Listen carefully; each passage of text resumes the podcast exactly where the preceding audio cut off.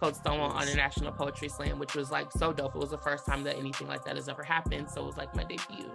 Um, and it was like some of the best poets in the country, and I made it to final stage.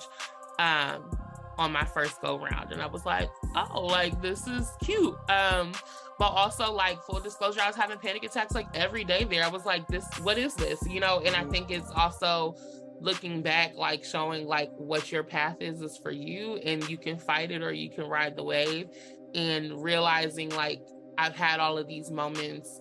It's really about me getting out of my own way when it comes to um, pursuing this life. What's up, everybody, and welcome to the Queerly Blax Show. I'm your host, Ashley, and I'm so happy you came by. The Queerly Blax Show aims to normalize the everyday existence of Black LGBTQIA plus individuals through an interview style series with regular folks like you and me. So every week, a new guest shares their story and unique perspective on their existence as an LGBTQIA plus individual. Thank you for tuning in, and make sure you subscribe, download, set your reminders to the podcast so you never miss an episode. Enjoy the show. Welcome back to another episode of the Queerly Blax Show. I'm your host, Ashley. I'm joined today by a very special guest. You might know her on social media as, and she's here, but her name is Kelsey. And we're going to talk to Kelsey today. Tell the people about yourself. Hey, uh, my name is Kelsey. My pronouns are she and they. Um, and I'm an artist, organizer, baddie scholar from Southeast San Diego.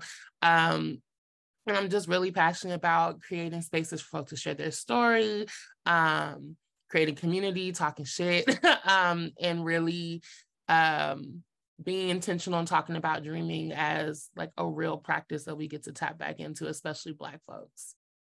Yes, indeed. Yes, indeed. And we're going to get into all that.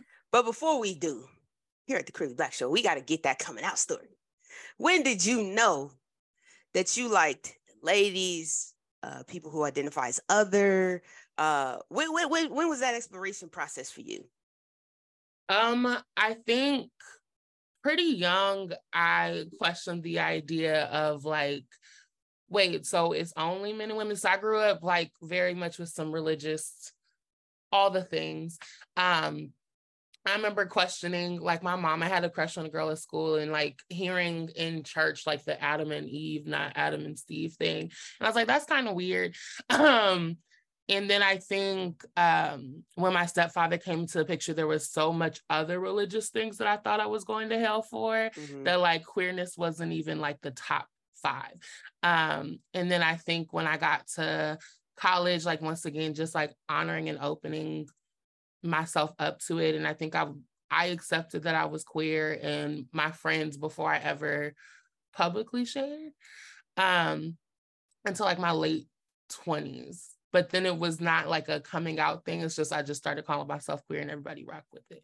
Um, yeah. And I told my mom and dad, like cl- pretty close together, kind of just like, this is it. And my dad was like, what does that mean? Because I said queer instead of bi. Right. And I was like, kind of like bi.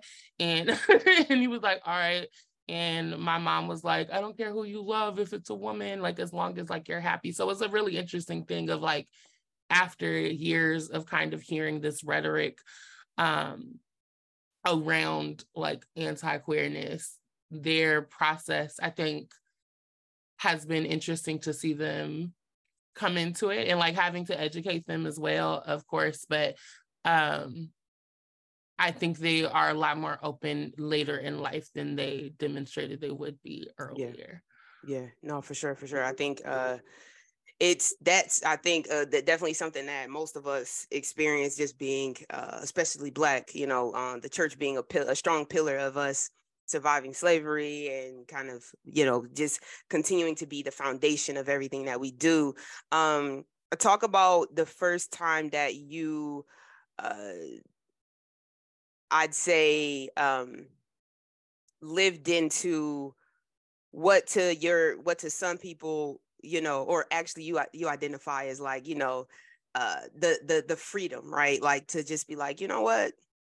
This is me man. Like this is who i am. This is what it is and we gonna go with it right? Because i think that process of going from growing up in a religious family to uh, unwinding that and being able to identify with yourself is really hard for people. So, like, mm-hmm. what were some of those things for you, like the mindsets of like, man, I'm just rocking with this?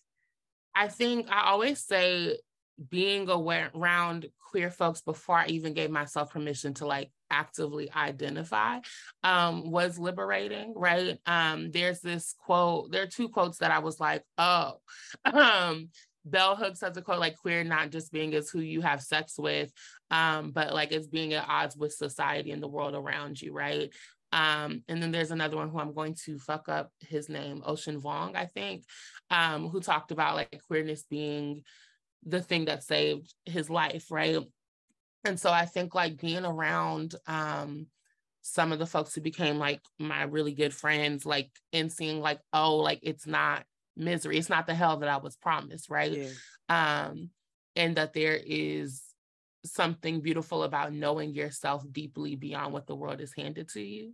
Yeah. Um, and it really was just like, I don't know, I feel like my journey into this was just like an expansion, right? It wasn't that it was taken away from anything. It was like, oh, I I identify as queer, like if I have to get into the nuts of it, right? Like bi, um, yeah, and non-binary womanhood, right? But it's really just about the fact that like all of these things that I was handed that said you have to check a box doesn't serve me.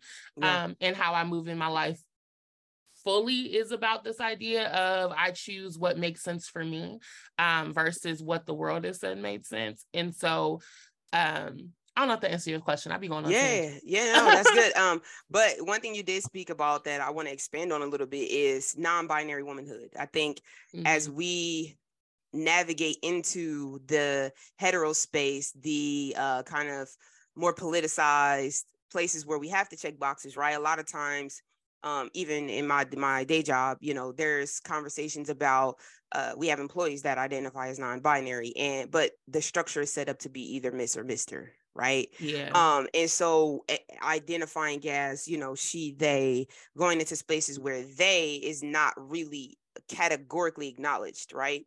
Um, mm-hmm. Um, how do you navigate that, and how did you define that for yourself? I think it was once again kind of just seeing like mirrors actually um on Facebook, I got invited into this group and it was like magical fat black femmes, right? That a friend invited me to, and just kind of seeing how folks, for the first time, and even in this like virtual space, people identifying like beyond, you know, like you said, like just mm-hmm. this box and that box. Um, and I think kind of similar to like queerness in terms of sexuality, realizing like there are some things I was handed that don't resonate with me, right? And I always said, even before I kind of came into the idea of calling myself non-binary femme, non-binary woman, like I woman differently than the woman who raised me and you know who yeah. who womaned me into being right. And I can honor, I I honor like womanhood. Um, I honor all of these things, and I also know that like there are like I always say like I'm a woman, but I don't believe in being a lady, right? And this like very intentional construct of like what it has to look like. Um, and so that was kind of like just my coming into understanding like oh i don't have to check these boxes that don't serve me um, and i don't have to choose choose to lean all into one thing because i don't check into the other that makes yeah. sense um and so yeah it's actually yeah. funny i did a a pride event for my friend's job last month and we were talking a little bit about i wrote a piece uh, about like coming out looks like coming into the liberation i always deserved. And it was more of that like of i feel like i invited people into this internal conversation i've been having for a while about renegotiating what life looked like for me on my own terms. And so um that's really kind of what it looks like. And i feel like i as I come into different layers, I just start, you know, kind of speaking them out loud and like allowing myself to see what feels right you start, for me. You start talking shit. Right. when did that become a part of your uh kind of along with just poetry and expression um as a defined thing like this is what we do you know like what what what when was that for you i think it's been a journey of just and like so this is where the the overlap of like all these identities like shared show up together and i think of like the the arc of my 20s of of going through a lot of shit with family and and mental health and coming into myself and coming in as a poet um and realizing like the words I speak over myself matter. Yeah. Like telling my story how I tell it matters, right? Um and I think it just started permeating in different parts of my life and learning to like not just um love and accept my body, but being in my body, right? Learning to be in my story um in wherever life has taken me and understanding that shame isn't something I have to I grew up with so much shame because of like the life that I came through, right? Like um and especially in this like very religiously toxic like environment like thinking like i have to compartmentalize pieces of myself and i have yeah. to stuff parts of me down and when i started to realize like no that is like a tool to control me like it started showing up in freedom in all these other ways. Yeah. Um yeah. And you're you're i mean when you to shift to your artwork you talk about everything. Do you remember yeah. your first poem? Ooh, I think the first, like I've always written, but I'm I think like the first poems that I feel like I remember writing was in 10th grade. We had like a poetry unit with my teacher, Miss Larkin. Shout out to her. She's my fave still. Um, and we had to write like a bunch of different poems. And the one that like I like performed everywhere after I wrote it was like the stereotype poem. and looking back, I'm like, mm, there's some problematic respectability pieces, but I see where you're going, babes. Like, but it was like, you know, when you look at me, you assume all these different things about me, and this is actually who I am. And it's funny that that was the first piece that, like, like I said, like carried me. I performed at open mics and like even like when I got to college. Um, and I think it speaks to the power of just like writing be a medium for me to speak over myself, even when I don't always feel present in it. I yeah. feel like it's this opportunity for me to remember you are who you say you are, even if you don't feel it. Yeah. Um, and one of the first poems I remember reciting to myself that wasn't my poems was a phenomenal woman by Maya Angelou. Of course. And so it's like that's the legacy, you know, yeah. of of art that I come from is this ability to speak yourself into being, you know? Yeah. What kind of freedom does it give you to write freely through, um, you know, your poetry? I think it really, it's funny. I just did a workshop this weekend um, about writing as a way to time travel um, with yourself, right? And and leave messages uh like there's the concept uh Adinkra concept of sankofa which means like yeah. go back and get it um it's not wrong to go back and get what's at risk of being lost and what has my writing journey like you know like i'm known for doing spoken word and poetry performance poetry but especially during the pandemic has been these like really like dreamy internal messages to myself more than I think I ever have before.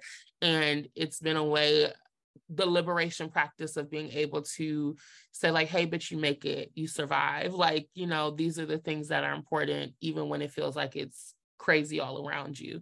Um and i think that's been really important for me like being able to use my writing not just to inspire others but to give to myself intentionally. Yeah yeah. What's been your journey as a full-time poet right? Because I think in the creative space, especially, um, I think there are a lot of people who aspire to to do that, right? Like to to take and be able to be, you know, full time creators in whatever their art is. Um, what's that journey been for you? Like, do you remember the first like big moment that you had where you were like, "Oh, we really out here," you know? Like, what what are some of those highlights that you've had throughout your journey that have made you just be like, you know what, like we we really about to do this? Um, so the first piece is uh, my journey into being a full-time creative came through uh, trauma like like the pandemic happened mm-hmm. um and my job was on some fuckery we're not gonna go into too many details mm-hmm. but it was just like like a lot wanted, of people's yeah you know they wanted me to come back into the office i was like no mm-hmm. like for me to compromise all these things and so it kind of like transitioned into like by the grace of God, everybody holding me upstairs. Um, I was able to like get unemployment, be able to like secure um gigs, you know, during the pandemic, mm-hmm. doing like workshops and performances and things like that. Um, and it's kind of just haven't stopped. And I've been able to um secure like grants and all this other stuff. But it's really been a journey. It's it's um I feel really confident that like it's it's only going to keep increasing. One of the things that like felt like, oh, like this can be a thing is I um went to my very first slam festival. So there's like poetry slams for folks who don't know, like is like a competition, like it's like a sport for poetry. Yeah. Uh-huh. Um, and so um I did it like a little bit like before the pandemic, like, but never like really full out, right? but I went to like a festival in Baltimore with like some of the best poets in the world. It was actually my first festival was a queer festival called Stonewall nice. International Poetry Slam, which was like so dope. It was the first time that anything like that has ever happened. So it was like my debut. Um, and it was like some of the best poets in the country, and I made it to final stage um, on my first go round. And I was like, oh, like this is cute. Um, but also like full disclosure, I was having panic attacks like every day there. I was like, this, what is this? You know, and mm-hmm. I think it's also looking back like showing like what your path is is for you and you can fight it or you can ride the wave and realizing like I've had all of these moments it's really about me getting out of my own way when it comes to um pursuing this life because and realizing that my shit resonates outside of just me in my mirror like you know like yeah um and that was kind of the the trajectory I've been able to open for Rupi Kaur, who's like a really uh popular poet. She was on her world tour, and when she came to San Diego, I got to open for her, and it was beautiful. Like being on such a big stage in my hometown and knowing like this is what I want to be able to do. Yeah. Um, these are the type of experiences I want to be able to create for people to see themselves. Um, yeah. I love that. No, I love that. All right, we're gonna shift gears a little bit. We're gonna get in your business just a little bit. Okie dokie. Talk about your dating life. what's going on? Um, what's going on is I was gonna say nothing, but that's not true. I mean, it's really just I'm in a space of giving myself but you ain't trying to make it official. Yeah. No, like, it's more about giving myself permission to to get back out there. I had like a mm-hmm. really interestingly I was gonna say interestingly toxic uh, moment during the pandemic, and I think like reminded myself that the world is not just that. Mm-hmm. Um, and so giving myself permission to like, I feel like we're finally in the well, pandemic still exists. I'm not going to minimize that, but in this like outsideness. Yeah. Um, and so I'm allowing myself to just like float. um, mm-hmm. and you know, be present. I'll, I'll say that. That's mm-hmm. very vague. Um, mm-hmm. but be what's your type? Somebody single out there. Describe describe your person. Uh, my person is funny, interesting. Um, I say that because I think as somebody who's very has a lot of dreams and ambitions, like dating someone who is also like on that and um, making the commitment to not be like, oh, that's what's up person. Like, you know, if I'm talking about my dreams, like you yeah. got something else to contribute. Bring to it. Um, oh, that's what's up. right. Like, you know, I'm never oh, gonna say that again. no, no, listen, like there's nothing wrong with it, but it's just like, you know, like oh, that's what's up. You don't have nothing yeah. else to volley back. Yeah. Like you, yeah. you know, that's my thing. Mm-hmm.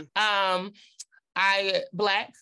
Uh, I'm, you know, open to all gender identities. Uh, more into masc of center folks, but I also, you know, day femmes.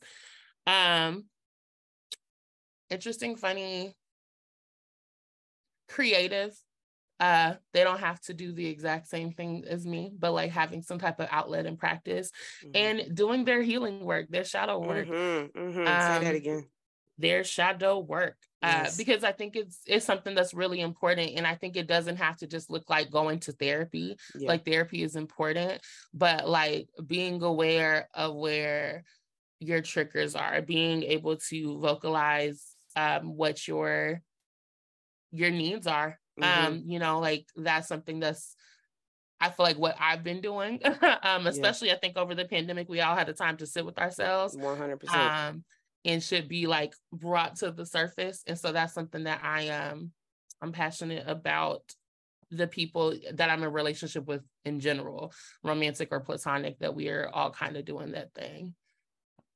No, I am a proponent of self work, healing, being able to be in touch with yourself, your feelings, all of that, because, you know, especially, especially in relationship, you know, I'm over 30, um, 32 to be exact. I'll be 33 in September. Um, I oh, really? When your birthday? We, September 5th. Oh, I'm fourth. Come on, oh, nice. Oh, Beyonce. Okay. All right now.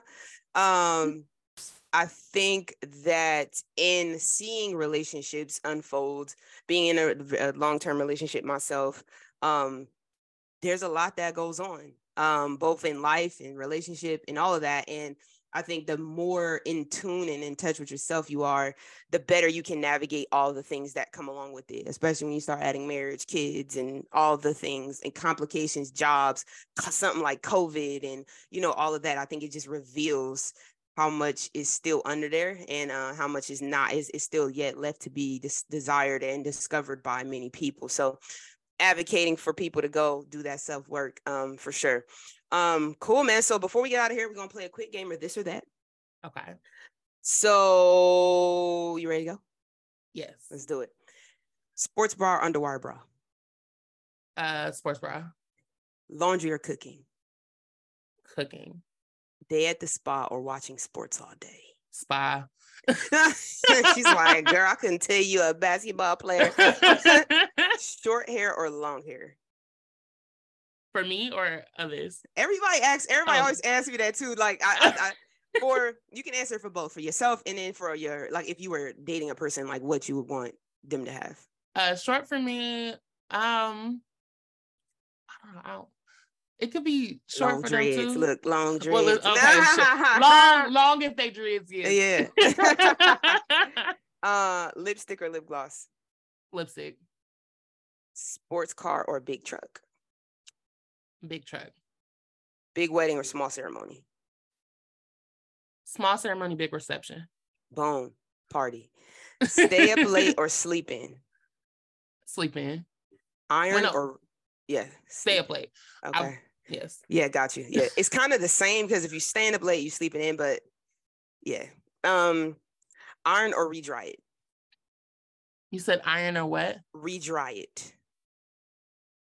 Put it um, back in the um, dryer to get the wrinkles out. Oh.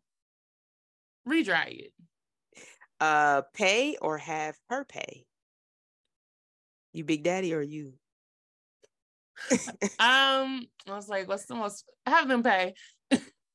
Pillow princess or I'm on top? Pillow. Why are we getting in there? Hey. I'll throw everybody off with that one. I appreciate your your uh, participation. Thank you. Tell the people where they can find you. Um, they can find me at and she's here underscore on Instagram, Twitter. What's spill? I'm gonna be on there eventually. Yeah. Um, and you can find my website, kelseyshere.com yeah, I'll be out awesome. here on the internet. Yeah, thank you so much. And I'll, I'll put all your information um, when the episode comes out. I'll put it all in the bio and everything so people can contact you, reach out, connect. Um, thank you, thank you, thank you so much, Kelsey, for coming on, sharing your story. Really appreciate all the gems you dropped. Y'all go check her out. Super dope poet. Um, and yeah, man, y'all already know it's another episode of Queerly Blax Show. I'm your host, Ashley. I'll catch y'all on the next one. Peace.